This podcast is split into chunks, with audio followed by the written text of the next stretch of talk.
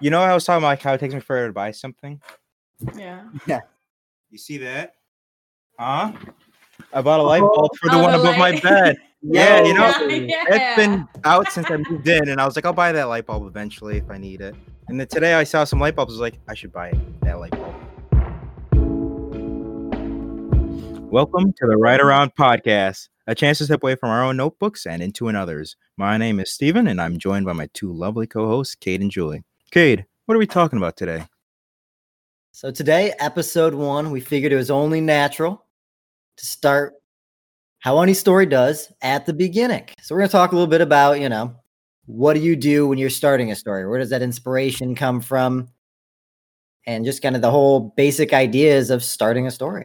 What do we got today, Julie? The first, uh, I guess we'll start with inspiration because before you can start anything, you got to be inspired to do it. So we'll start there. Um, we'll start with Steve. What inspires you either while you're writing or before you start a story? Like, what gets you going?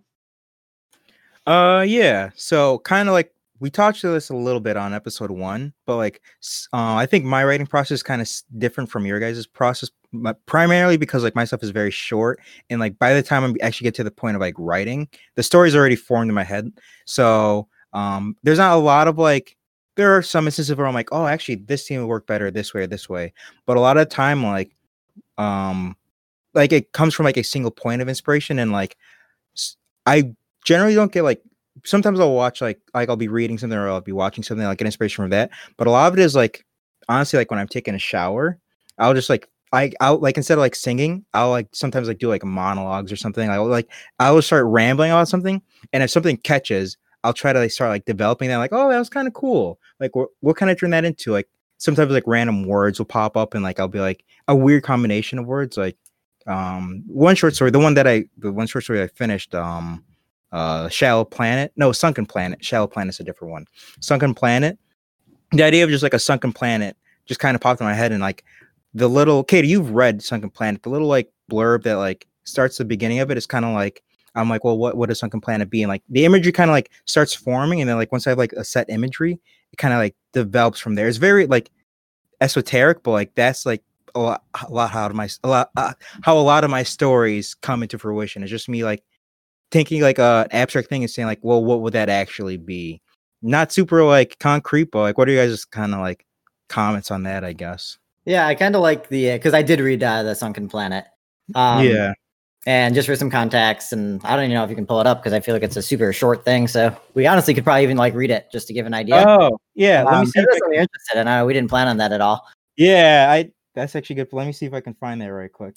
Yeah. Um, so I'll just kind of continue, but it's basically he just gives this like written passage in a world that we know nothing about prior to starting the story because it's you know your first time starting it. There's no prior context or anything, and he introduces it as this idea of this essentially like law and like this understanding that everybody who lives in this world has great respect for this passage Yeah. and as you read it the first time, it almost ha- means like nothing to you. Like you're trying to piece it together. But as the story goes on, it kind of ties back and you see the importance of it. And it's definitely a very cool start to a story. yeah. I have it very here. well done. I yeah, I like I I uh, this is a little bit of a spoiler because I think later on in like uh one of our episodes we'll actually do like a full reading of this possibly of a full short story, but you guys get a quick little preview into the intro of it. So like I said, the story's called The Sunken Planet, and it starts off with this little like verse. Um deep in the recesses of space there is a vast combustible sea. It is as black as the surrounding void, and it is ready to ignite. The boundless ocean hosts but one entity, a single dark planet. This planet floats upon the surface of the sea, half submerged. On occasion, the sea will glow restless and conjure massive waves. Those waves crash upon the planet, pushing it below the surface.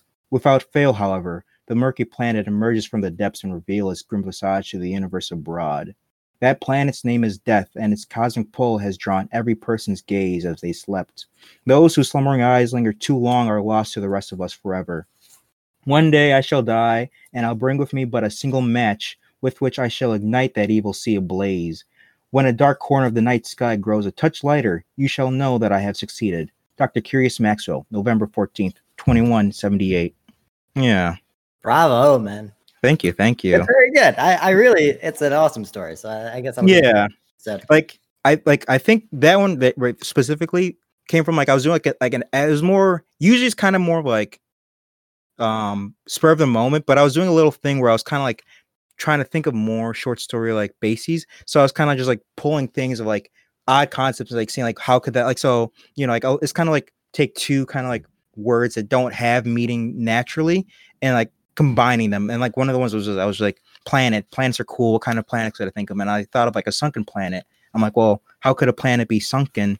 Seeing as how they are entities that kind of like float alone on space. So from there, it's kind of like, well, what if it was like this or whatever? And then that verb, like that little like blurb, was like alone for a while. But then I kind of was like thinking like, well, the blurb itself is cool, but like, what about like what does it say about the person who wrote it? And so like from there, like a story started forming. And so like obviously like Cade, you've read it, Julie, sadly you haven't, maybe one day.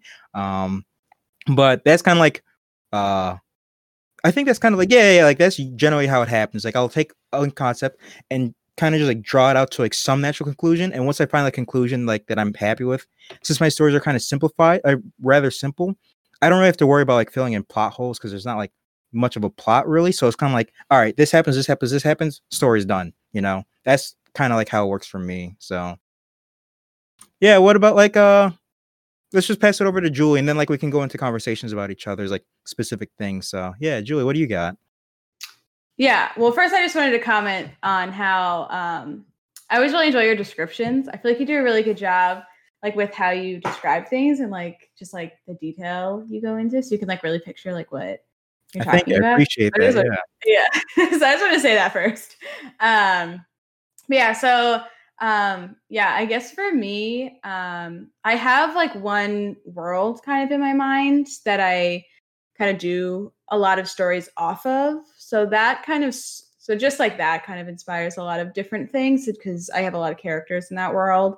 Um but as far as like other stories um i think i get inspired by music a lot. Um lately I've been listening to a lot of like soundtrack music and like I feel like most recently like anime type soundtracks. Um, they got like some really cool stuff, and that's just super inspiring to me. So it's just like, oh, this would be such a great battle scene, or like I'm listening to something, and like I don't even know like what it's from half the time. Like I'll just find a song, be like, oh yeah, man, like this would be great, and like this scene or like this character like would fit that music, you know, kind of things like that. And same with like other shows or like books. I'll like read or watch something and then I'll be like, oh, it'd be really cool if like um, you know, in this, a similar type world, like this happened, like something that's like not really related to like the show I'm watching, but I'll just be like, oh, this idea makes me think of this, and then I'll kind of get ideas from that. Like not like in like a copying that show kind of way. It's just kind of like I'm then thinking of other things that could happen, like in a similar situation to that. So I guess that's kind of where I get a lot of inspiration for my stories. Um, yeah, so I don't know if Cade, you want to go over what you. Yeah, Yeah. absolutely. So the like the first story that I like really I guess the first like intro to creative writing that I ever like did was um this one story that I think I just called like the game. I don't even know if I had a great title for it or anything yet. But at the time when I started it, I watched Full Metal Alchemist. Am I allowed to like say names of shows? Oh no, no, no, It's illegal. You uh, you know, we gotta Full. Metal Alchemist. I'm gonna be the worst person in the world to talk about animes, but that one was I thought was excellent. Definitely a must watch, and just kind of the tone and themes that, they talked about in the anime, I think inspired a lot of the writing that I did. Very different from what the show was, but I think just kind of the like the tone exactly, like the emotions that kind of were created through the show were things that I tried to carry in and like emulate in the stories that I was writing. But one thing that I noticed as I continued writing, I, you know, stopped watching Full Metal Alchemist and I watched whatever was next. And if it was something that really like struck a chord with me and was something that I was interested in, I think my tone would shift to then try and like match whatever I was doing. So I think it's kind of like a dangerous thing to try and get like too inspired by a certain show or a certain you know piece of music soundtrack whatever it is that you're doing um because i would go through and i would read and like one chapter would read a certain way and it would have like this one theme that would be maybe I watched like a scary movie or something and it would have these like these dark tones and like be very like short sentences trying to show like the urgency of something. Whereas the next chapter would be just like beautiful description of something like, you know, nice that I watched. And it I think in the the way that I designed that story as a whole, I had a bunch of different characters who were in different parts. So it kind of worked because there was a lot of things going on. And the next chapter doesn't necessarily mean it's flowing from what had happened previously. But I don't know. What do you guys think of that? You guys have a lot of media influence? Um, yeah, so um I like I know that feeling of like when you're watching something kind of getting enthralled with it. Um I think for me that's part of the reason like when I'm like in a creative mood, I actually like kind of shy away from like engaging in a lot of like media because like I'm afraid of like the bleed through. Like um I know we talked about the D&D campaign last episode, but like um I was listening to like a D&D campaign a little bit, but like I stopped listening to it as I was getting more and more involved with my campaign because I was like, oh, they have some cool stuff. And I was like, I do not want to include anything. I, I I was very like like bullheadish about like I was like I want my campaign to be like 100% like unique. And I don't know like if that achieved 100% of the way, but like I was very much like wary of like drawing inspiration from other pieces of like, like specifically like D&D campaigns and just like, oh, that's cool. Drop that into mine wholesale. Um but like Oh, go on. Yeah. For a second. Um, same on the D and D podcast. So my first time DMing, I'm going to give another shout out to an underappreciated uh, piece of media, The Adventure Zone, which underappreciated might not be the right word, but it's another fantastic D and D podcast. And I was listening to that as I was DMing my campaign. And I'm not gonna lie, there were some episodes where I took stuff almost verbatim. It was so bad, well, like it's that's always the inspiration, the like the draw. But like I'm always like afraid of that. Yeah, yeah, yeah. Mm-hmm. And like you know, some of it is just kind of like I like the idea that they're creating, and I want to try and see if I can take my spin on it. But it's it's a tough card to play because you don't know are we going to be too similar or can I change it enough? So it's tough. Like anything for you, Julie, that you can kind of think of in that way?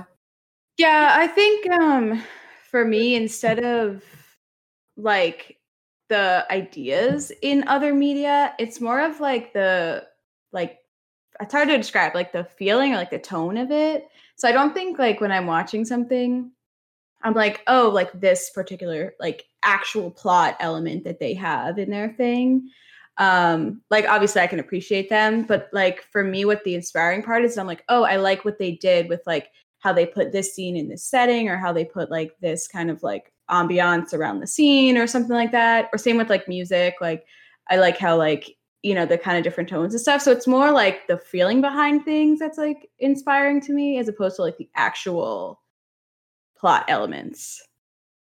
Uh, i'm gonna i'm gonna change the topic a little bit too because i i think one thing that i mean you talked about the music and how the the tones of that kind of lead to inspiration one other idea I had because I talked a lot about how like shows influenced the first creative writing that I was doing. Some of the later ones, especially like I got pretty far into this like horror novel that was essentially, I mean, I guess can I do a little like blurb of what it was about? Um yeah, of course.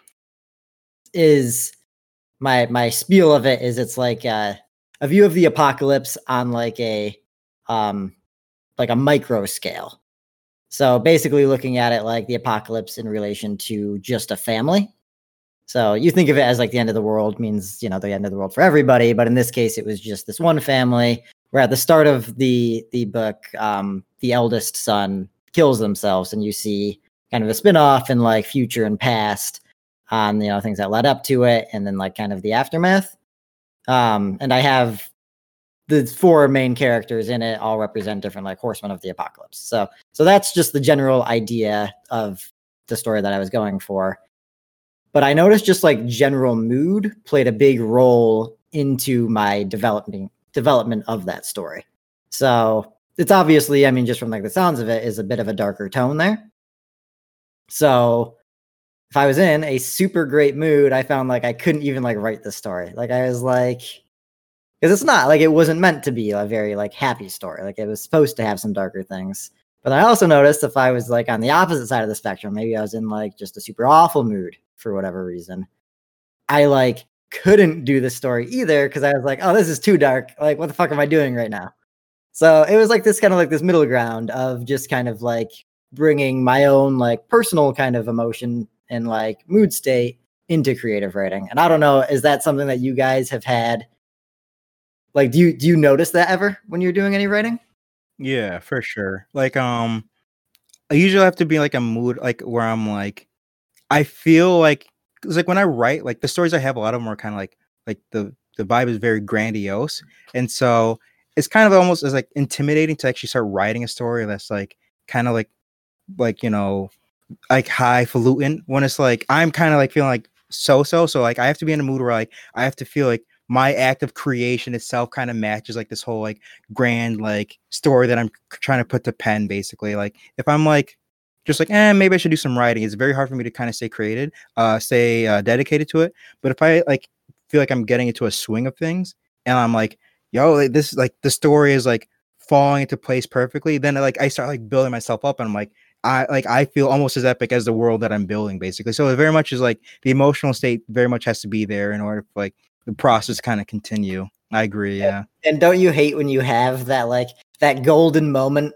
and then you're like, eh, but I don't really feel like writing right now. Oh yeah, for sure. Like I I since I have them like like in sections, I'll be like I, I I'll feel like the like the steam kind of winding down. I'll be like, okay, I'm going to kind of like I'll get to the end of this section, but I know if I start a new one, I'm not going to be able to carry out for that momentum because like you can only build to a certain point. Then like the story does have kind of like crescendo and then like has to like kind of fall back down into like a normal state and like starting back from like square zero when you're here like the energy is kind of going away it's, it's, very hard for me to do yeah no i agree mm-hmm.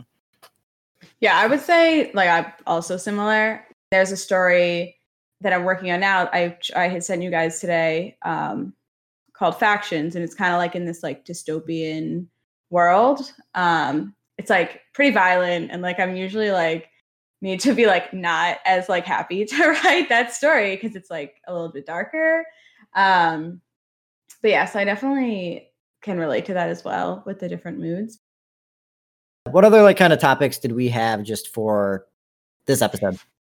Yeah, if we want to go into the next topic. So when you're actually going to start writing a story, like where do you actually start? So are you starting at the very beginning of your story? Do you kind of like have a scene in mind and then you're just starting with that scene and then maybe there's stuff before it maybe there's not maybe there's stuff after it maybe there's not like where start writing in in general i mean every story is probably different i don't know if you want to go first Cade. yeah i'll talk because i think steve already kind of mentioned we we looked at his one piece there i always think i try to start in a very similar manner which is dialogue heavy um looking at typically the main character um, and just kind of like putting them in like a random scene. And usually I don't even think I have that scene as something that is like super either impactful or meaningful for the rest of the story.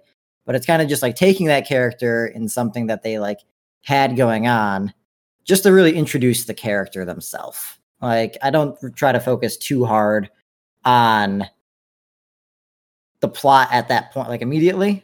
Like I want to say, because I think the characters for me I try to make as a bigger deal, which I know is something we're hoping to talk about next episode. And I think I'll have a lot to talk about.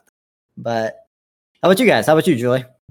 Yeah, so I would probably be kind of similar. I also am more like the characters and having a lot of character development and having them kind of drive the story. So I think like I usually start in a scene as well. It's usually I guess a scene like that would be towards the beginning, but um I feel like starting a story is probably something I'm not very good at because like for me like even when I'm watching something or reading something like I don't really like when there's like a lot of just like plot building or whatever like I don't like to have like that boring stuff that's like I know it's necessary but like I'd rather just like kind of be thrown into it and then maybe like you discover you know about the world as you go or something like that's just like my preference so I think I kind of write stories that way because I don't want to just have a bunch of like fluff in the beginning.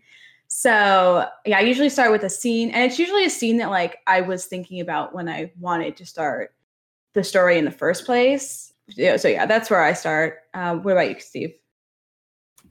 Yeah. Um. So, like, I think just because of the way like I think of my stories, like my structure is kind of like different from you guys.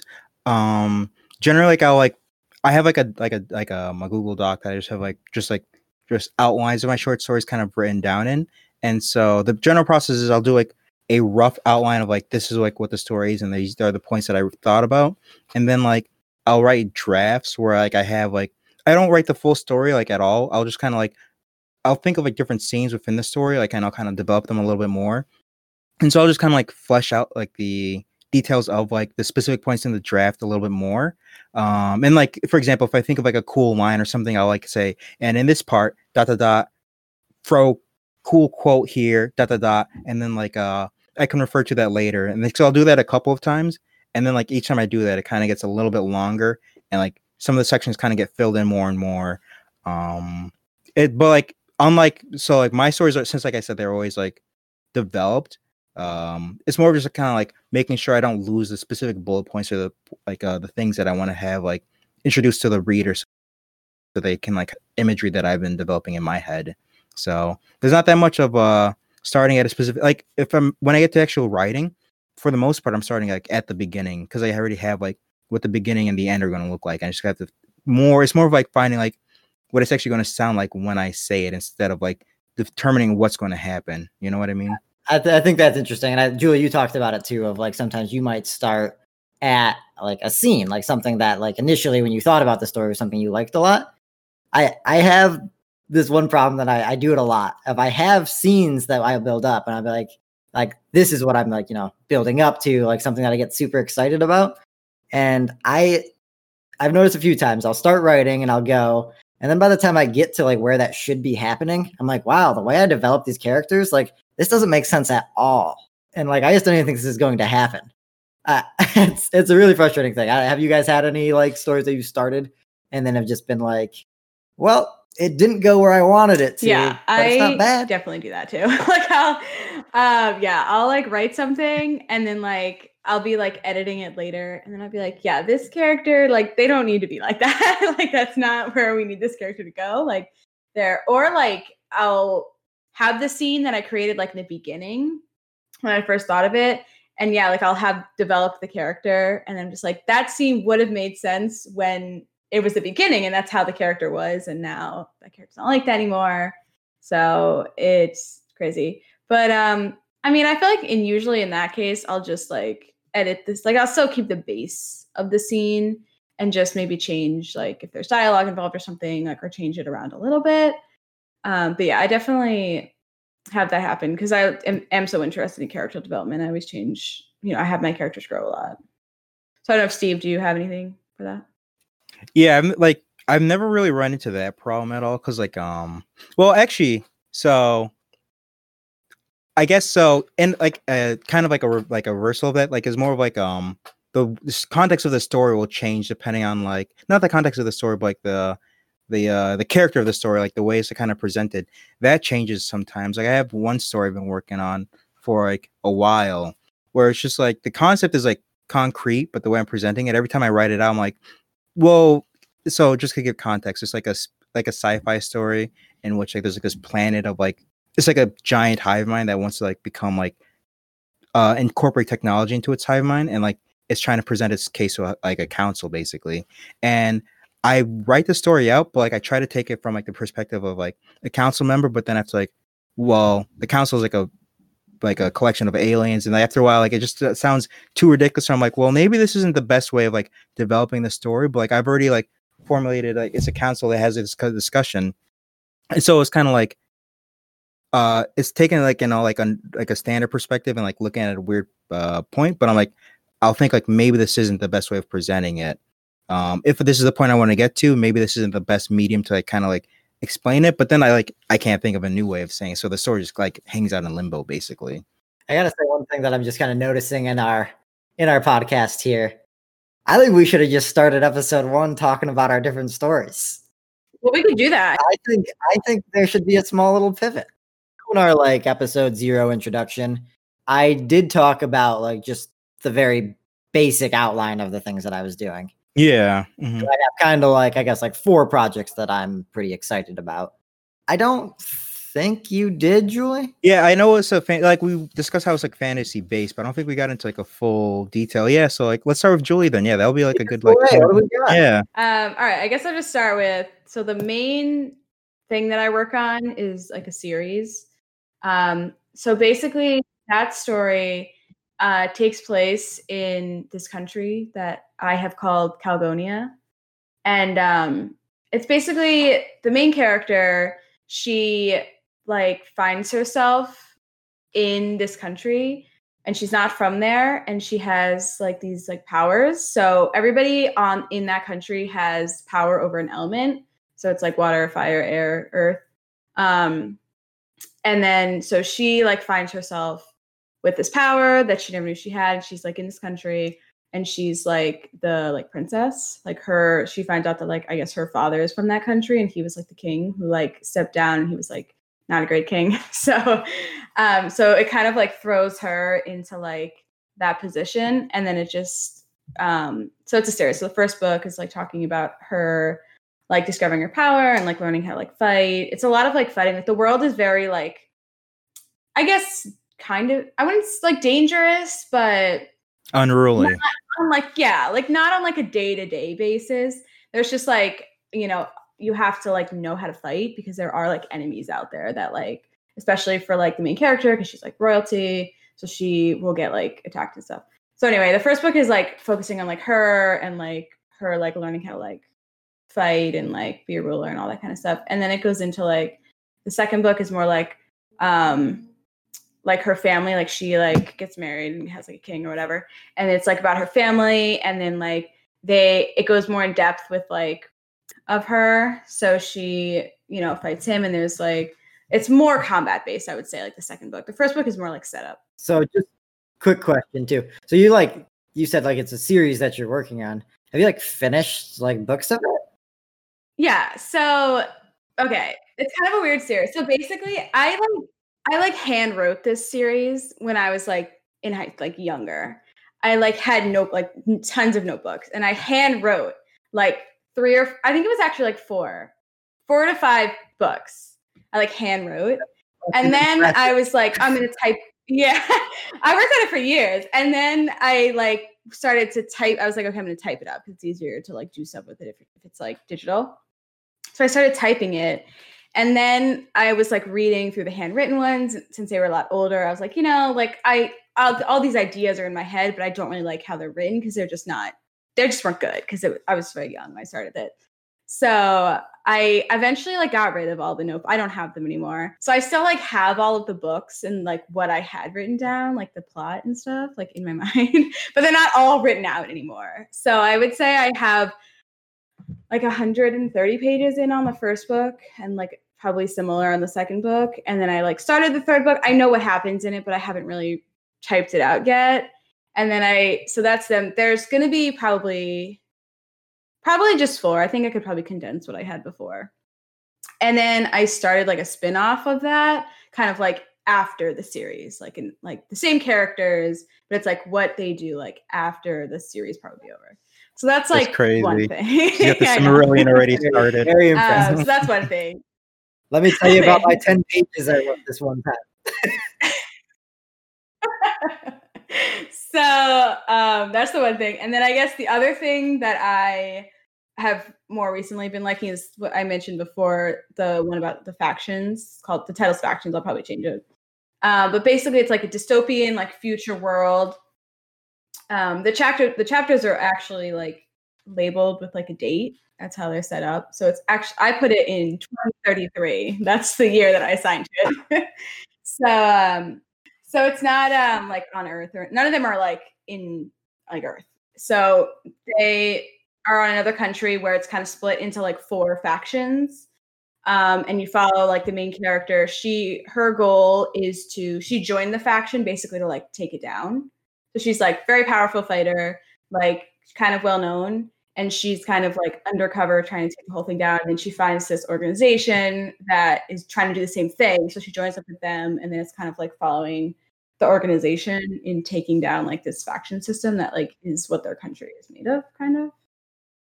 So those are like the main things I work on. I have like some other stories that I've like kind of started, but they're like 10 pages and like I haven't really thought much about them.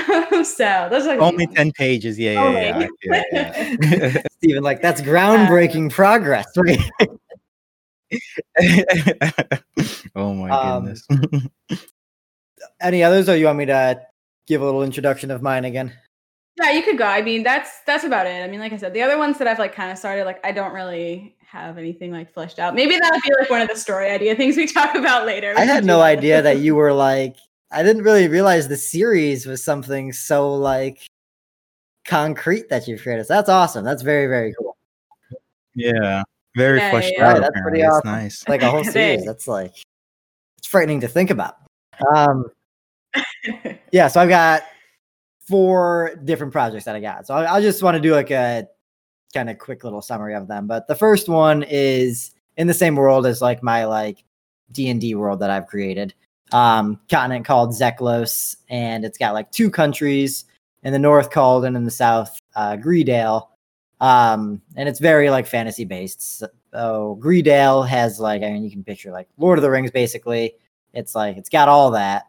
Uh, but Kaldin is this like attempting to become more modernized and pushing some of the I call it like um like the like the old races or like the like the arcane races whatever um away. So you know you have all your like elves, orcs, everything down in the south. Everything else to the north though is really just human and like magic, which is a thing that I've created in the world, is not as like um prominent in the uh, the northern country. So my first story um, takes place in the northern country.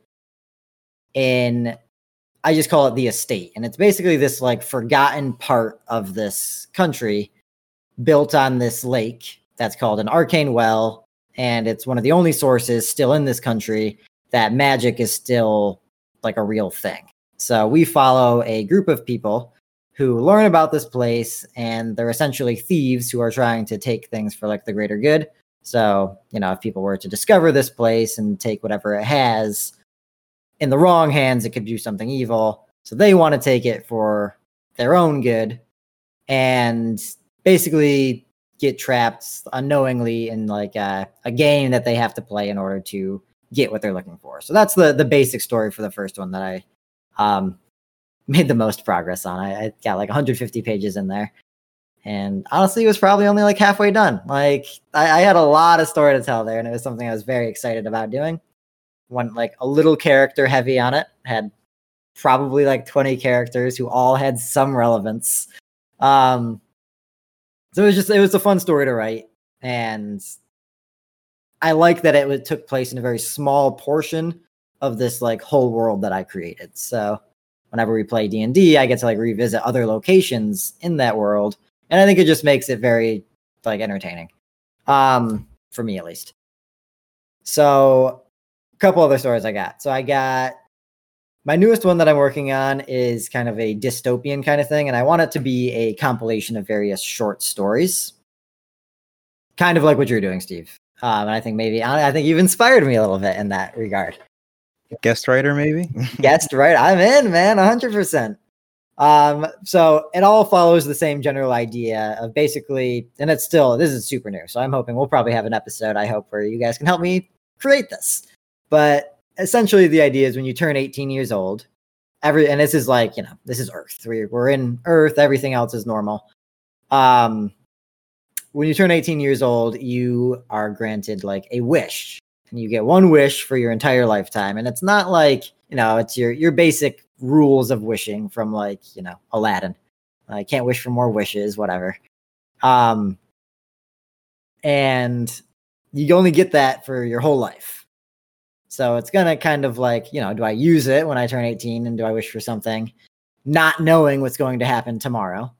Or do I save my wish and hope that I can use it for later in life? So I want to do kind of short stories of almost like case studies. Like here is like, you know, this person. Um, like one of the cool ideas that I had for one was essentially a guy like, you know, you you catch him on like like a, a bad day. Like and he he wishes, like maybe in like a like a drunken state, he uses his wish and he's like like like I wish to always be happy. and then we see a spiral of now this guy can never be sad. He can never be anything other than happy because that's what he wished for. Um, and just kind of like see how does that affect this person's life. And I think you could do like so many different things. Like you could do like it's a world where this happens for everybody. So maybe there's like a story of like people who are taking advantage of that and like maybe just give somebody like a million dollars so that they could have their wish. So they like steal wishes from people basically. Um, I, I think there's just a lot that could be done here, and I think there's a lot that we could do even on this podcast, just talking about various ideas in that scenario. Um, I talked about earlier my my horror novel idea.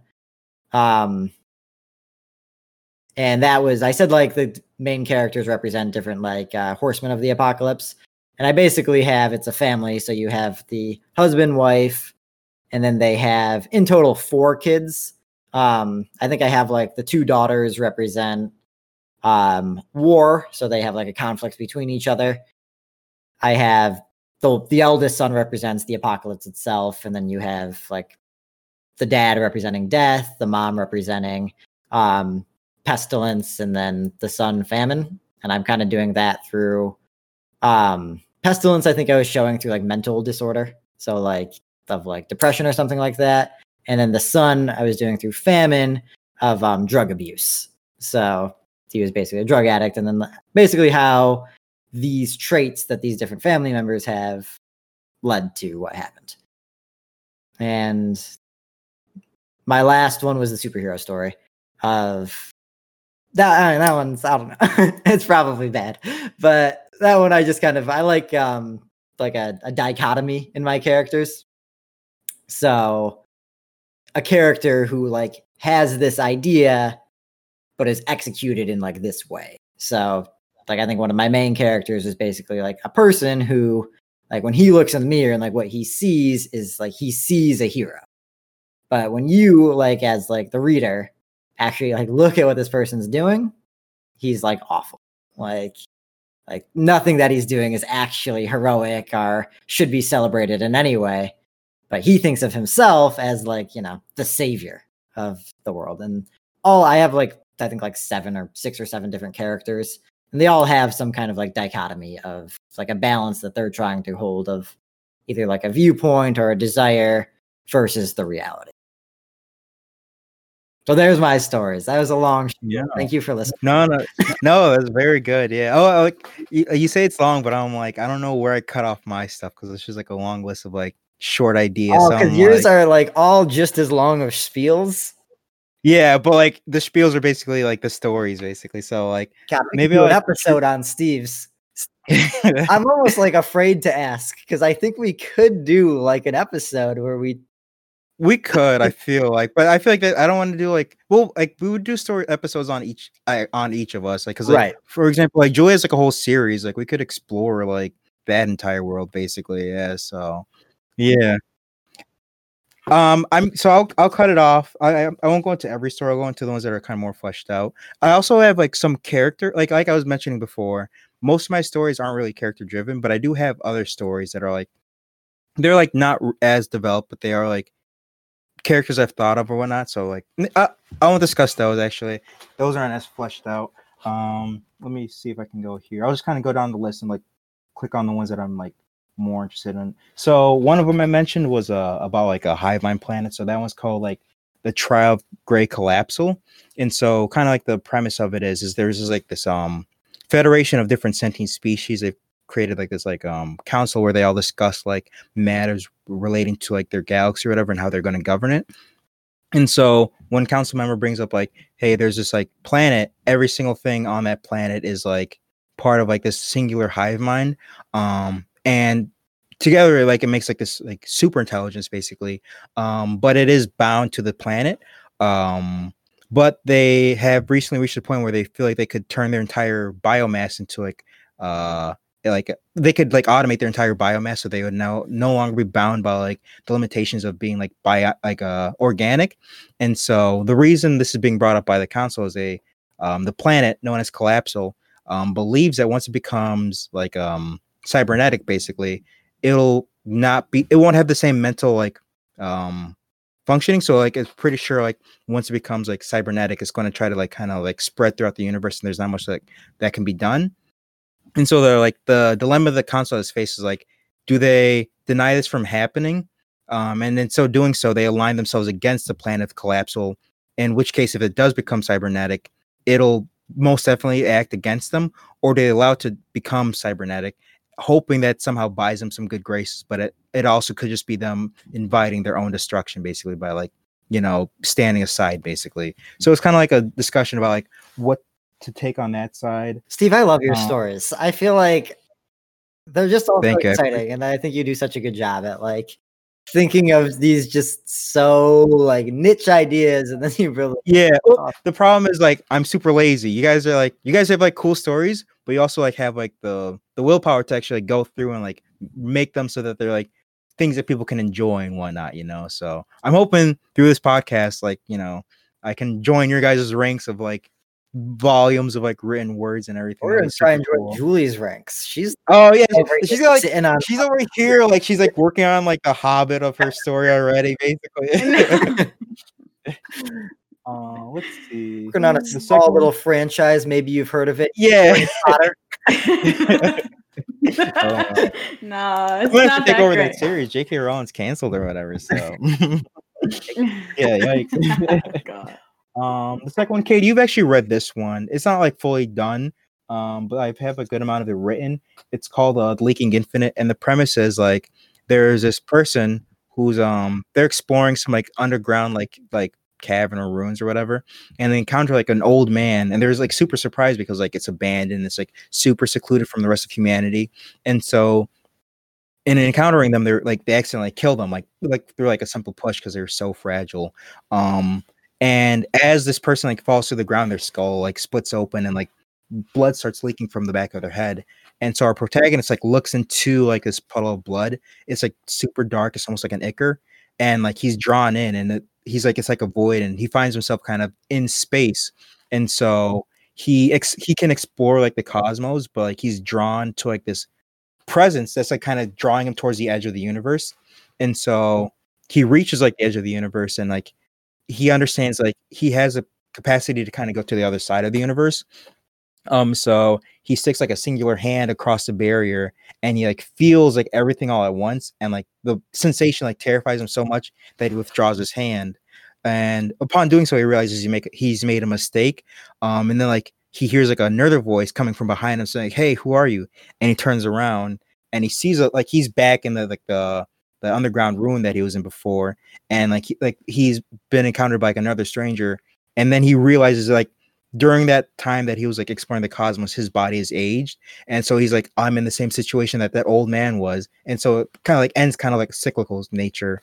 Um and he's like i hopefully that guy doesn't make the mistake i did and like manages to cross across the barrier instead of like retreating. That that story's some good eats right there. Yeah, I, I think like that one's close. Like so that's kind of like the ones I was talking about where it's like I need to be in the right state because like the character he, he um I'm not sure exactly what time period he's in, but he's like not of like the modern age. So like the way he speaks is very like grandiose, and so it's very hard kind of staying in character for a long time without being like this is ridiculous. I don't know what I'm typing anymore. Like he's like so that one's very rough to go into.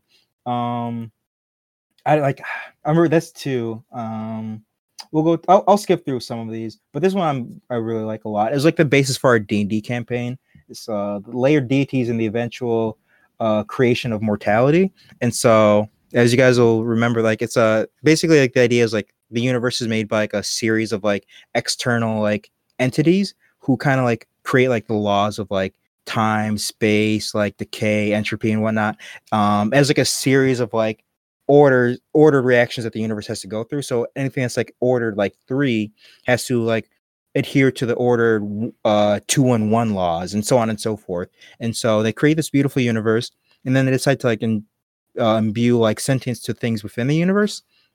Um, but like since sentience is made so much later than everything else, that the sentient beings made within it are like bound by the laws of decay and whatnot. And so they start just like after a while they start just falling apart and they're like in extreme agony and so it is eventually decided that like instead of like trying to find a way of like circumventing like all these like laws that are built into the universe they'll just remove sentience from the matter that's decaying. Um, thus, thus, like they create death well after they create like the idea of life.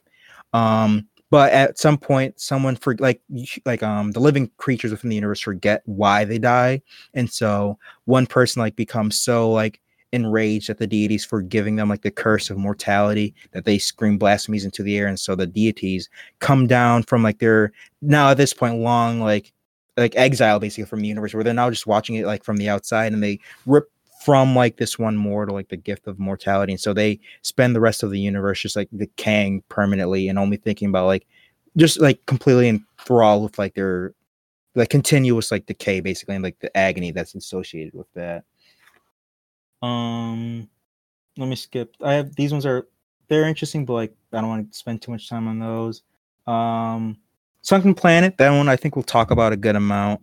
Uh, that's the one where it takes place um, well into the future. Humanity has um, is now immortal, and this is all pretty much due to the, the work of one person named Dr. Curious Maxwell.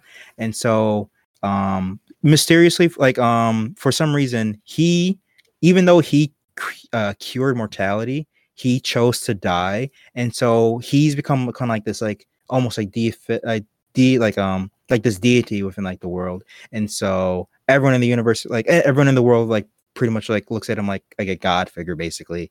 Um no one can die and at, after a while they decide no one should really be born. So the story kind of follows like the story of our protagonist who's like the youngest person born although he's like well into his 200s and he's basically trying to find out um find some information about what humanity was like before the advent of immortality because anything from before that time period has kind of been purged. And so a mystery kind of unravels from there and like um the real workings of the world are kind of revealed to him at least to some extent basically yeah there's other ones but i don't i've already i feel like i've spent way too much time talking about them and those are like some of the big ones i think we'll talk about so yeah i, I think yeah. one thing that'll be interesting to do later because i give a good idea of what you're talking about uh, mm-hmm but like each and every one of those could be like an entire kind of thing that we sit down and talk about. Yeah, I think so. I, I agree. Yeah. So what are we mm-hmm. like looking at for time wise? Like, do we want to do a little?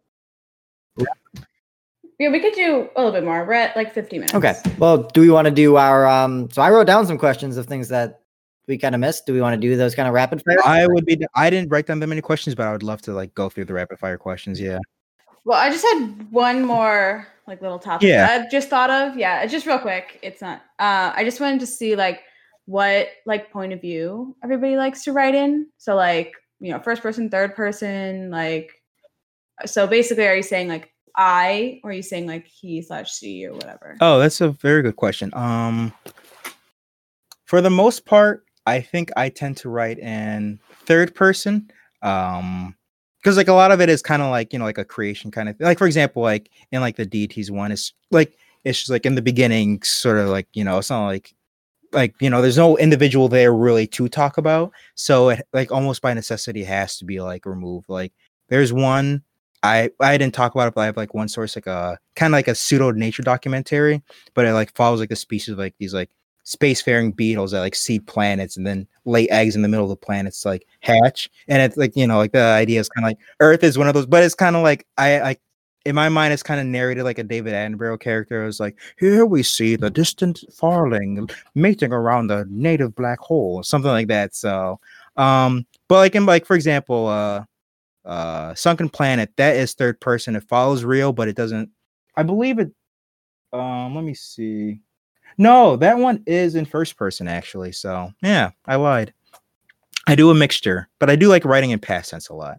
How about you, Cade? You know, varies book to book, paragraph to paragraph. oh no. I I don't know. It's definitely an annoying thing because I do feel like sometimes I switch depending on almost like what character do I like the most? It's a that's a huge flaw in my writing that I'm just when I go through and edit and I'm like, oh, I made this mistake again. Um, and then I rewrite the entire chapter. So I don't know though. I think it I have had stories where I've done both. Are you doing it like chapter by chapter? You switch characters, like even within like a chapter, you like switch from like person to person. Because I know like a lot of books will be like chapters like five, seven, and eight. Uh, are focused on like this character, so it's like from their perspective or not, you know? Yes. So my the first one I wrote, which I called the game, did take. I think I it was very Game of Thrones inspired, where I had like a chapter that was from the point of view of this character. Um, so I could very easily switch scenes pretty greatly if a different character was at like a whole different part of the world. And I did a, a similar thing in my horror one, um, where different chapters are taking place from points of view of each of the different characters. And I, I like that style of writing because it lets you kind of develop more characters, and I think it. I don't know if it's like makes it easier to develop the characters, but when you can actually look at from their point of view, I I like that style. How about That makes sense. Yeah. Um, basically, all of my writing is in first person.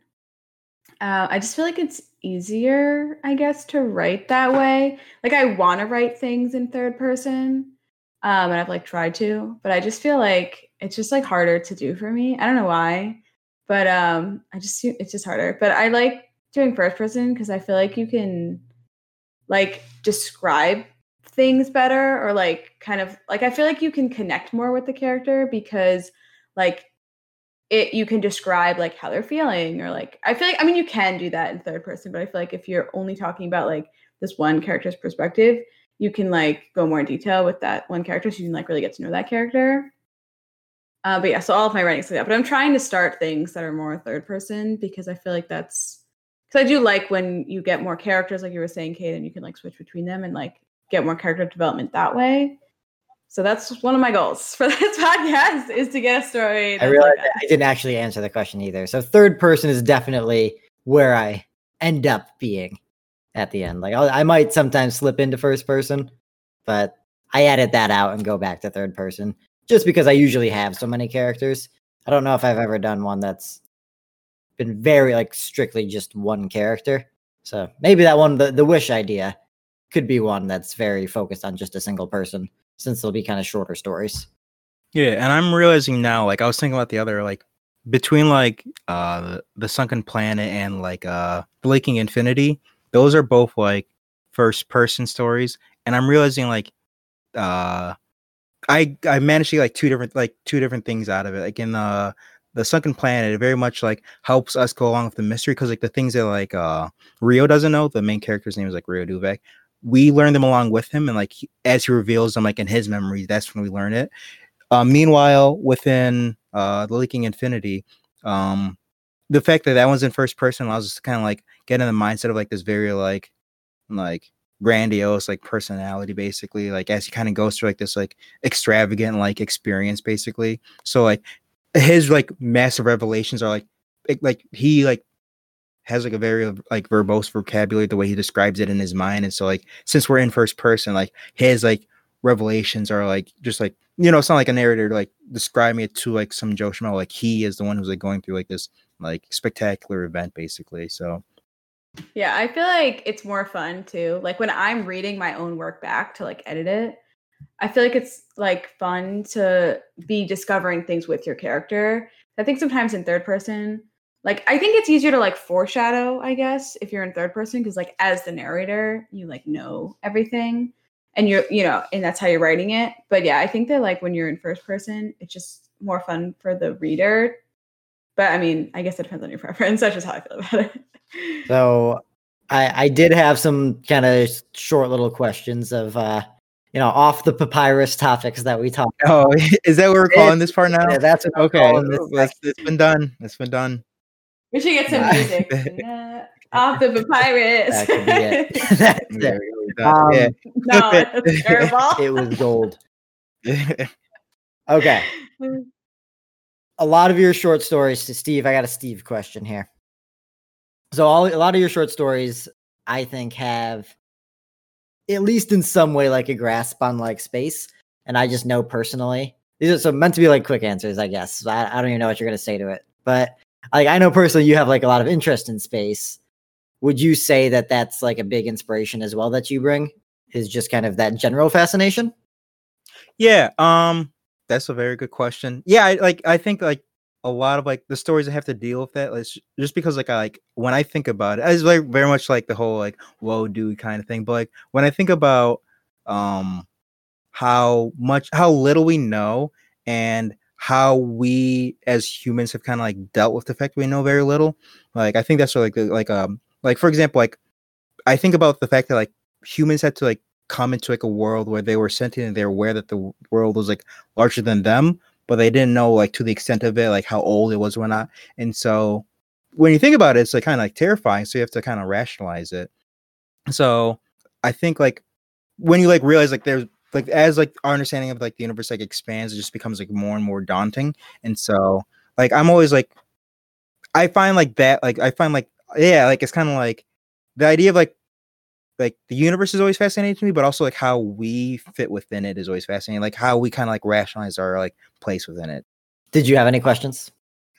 Me? Um let me think if I can think. Julie, okay. Yeah, so uh your story is like very like your story like seems like super like like um expansive like do you like in terms of like side characters are there like do you like uh, have you gotten to the point where like i know like sometimes like i'll think of characters that are side characters and i start to like them more than like the main character? As that like do you have like I, we've heard about the princess but do you have like side characters you're like this is like the actual cool like the one that everyone should like love would love like when it's get published or whatever?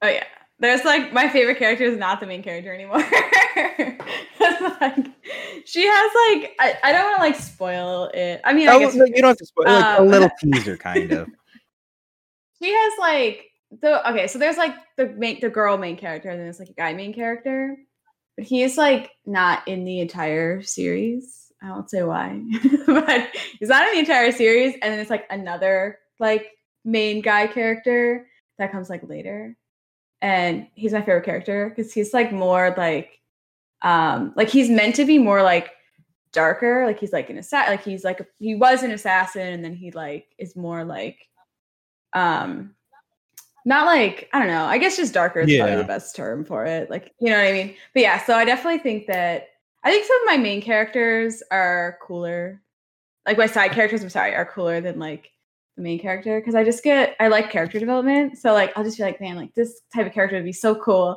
And so i just like throw them in there. And like they all have different powers. So um you can do so many different Yeah. things with the characters if you have if they have like a fire power versus like an air power. Like it's totally different things. So yeah there's definitely Tell me if you guys agree with this. I feel like it's almost like necessary to have like a if you're especially if you're having a world where there's like consequences, the side characters almost have to be cooler than the main character because like the reader's always like under the assumption like there's like 200 pages left. There's only the main character dies under except for like some rare exceptions. But a side character, you can get attached to them and then they get in a dangerous situation. Like the chance of them like you know going away is like more like felt because like they they are in the end of the day disposable no matter how cool they are what do you guys think of that idea Little little uh, bit of a cop out, I think.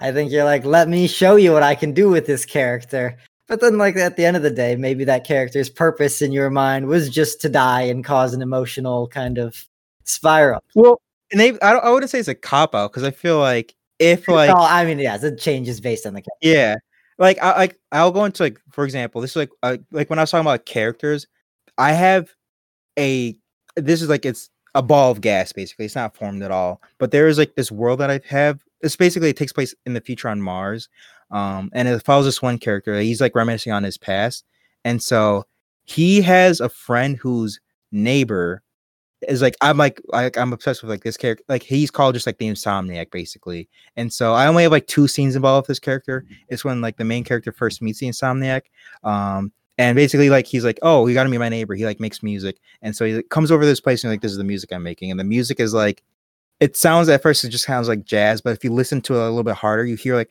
a secondary song kind of like hidden on top of the beat and you can keep listening harder and harder to different levels and like you hear like different depths of music. And so he's like oh this is actually fascinating. And there's another scene where since the two main like the character and his neighbor his friend they're kind of like involved with like i don't know exactly what like like the crime scene like the main like the insomniac he dies and so like at, he dies on the night that he releases like this one amazing song that since you can listen to it a million different ways. Like everyone on Mars is like, this is like the greatest song ever, basically. And so in my mind, I'm like, you can't really with like the main character because like there's not like much depth to that, but like it, it could cause for like a beautiful scene, basically. Like so, I think like you can make characters who are like designed to die as long as like the way you utilize it is kind of like impactful. You know what I mean? Right. It's almost like they like they also serve as a character development for the main character in a way. Yeah.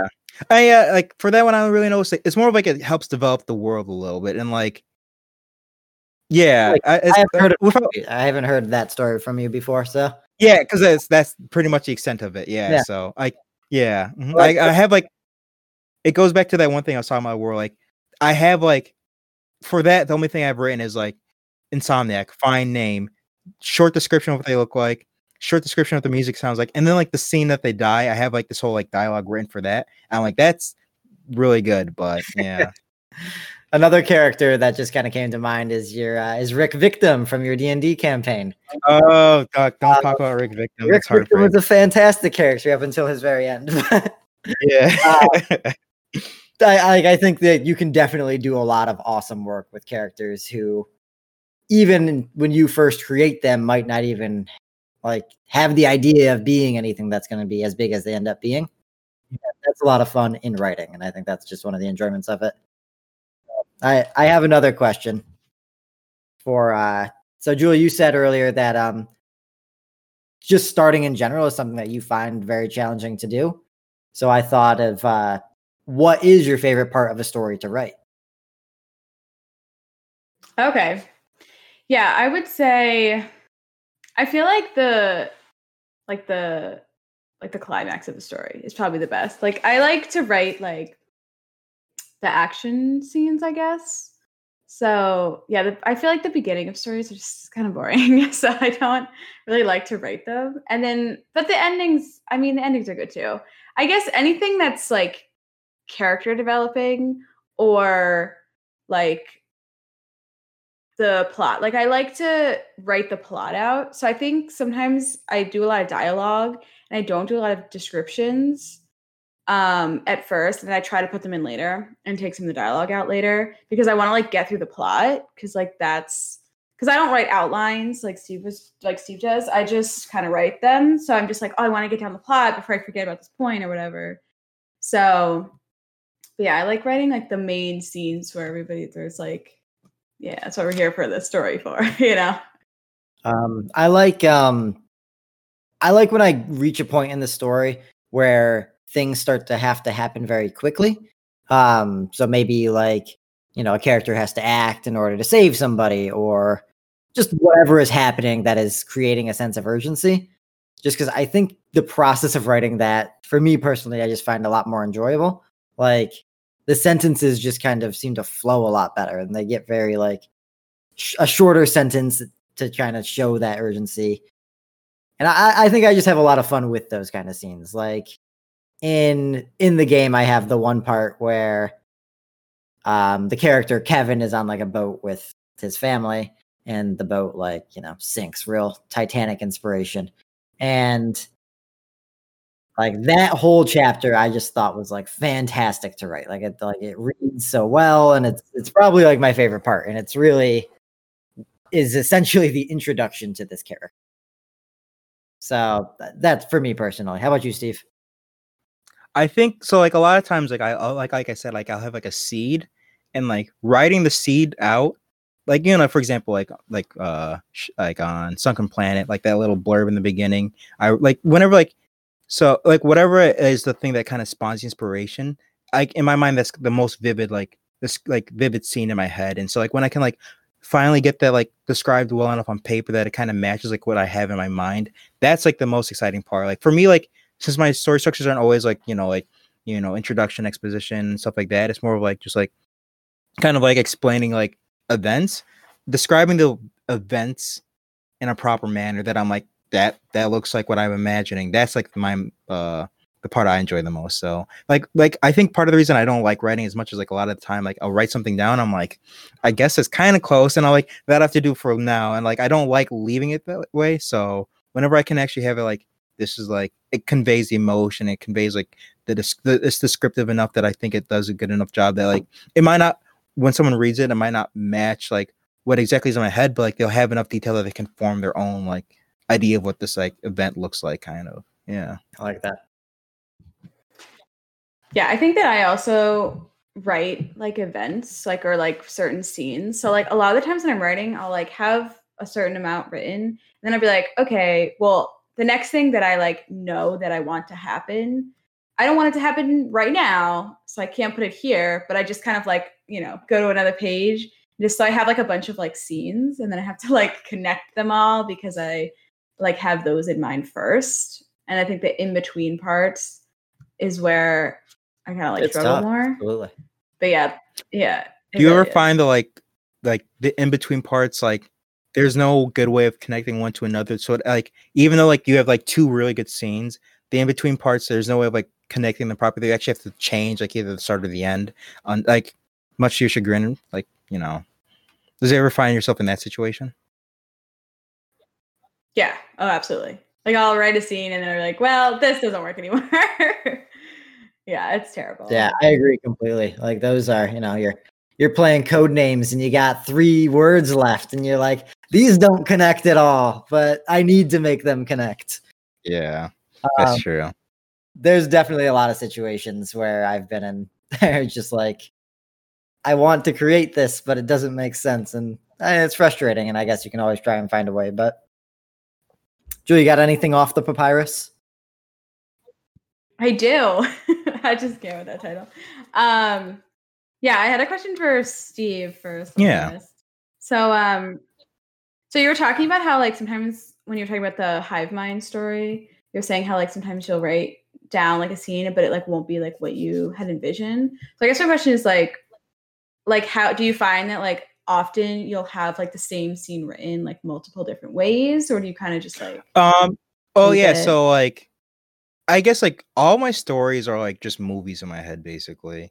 Like, um, and so there's not like, like for example, like I do like I, it's kind of like I noted before, like you guys noted before. I do like describing things well enough that like people are like, okay, I, I can get what he's like describing. Um, and so like for example, like for the story of Great Collapsal, the actual like that one's kind of unique because like, I don't actually have like a start start to that story.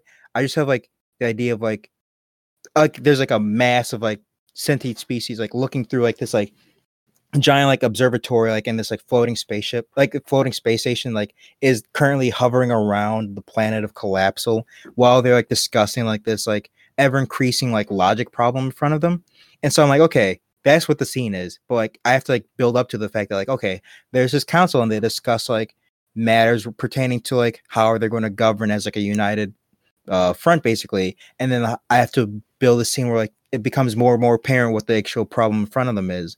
But like as I'm doing this, I'm like, well, if it's different aliens, I should describe the aliens so people can imagine that. But then it's kind of like, now now that I'm saying like maybe I don't have to. Maybe I can just be like, you know.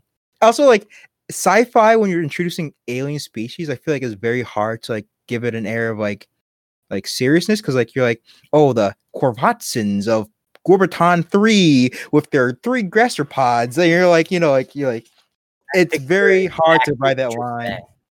Huh? Yeah, exactly. but uh, maybe you could just like kind of keep it like I'm thinking maybe I could keep it somewhat grounded. Um I think I do want to go back to like Great Collapse because I think the story itself is interesting, but like I think once I got into it, I could describe like I could like the slowly unfolding of like there's this planet. Oh, it's a hive mind. We've seen hive minds before. Well, it's an odd hive mind where it doesn't seem to be aggressive.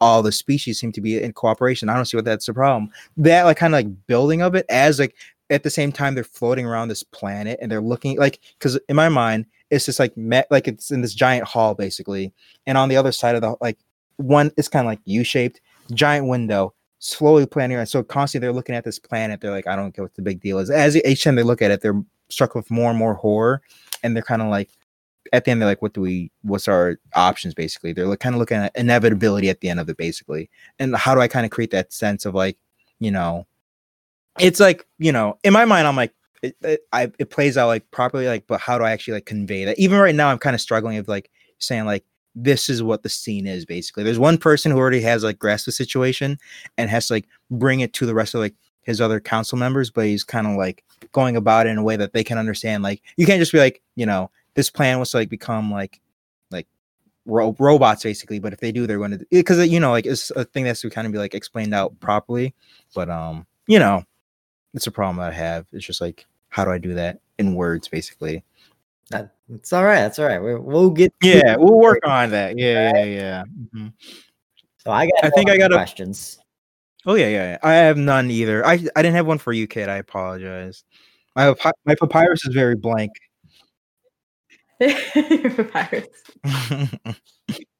I just had like a note for one Yeah. of Cade's.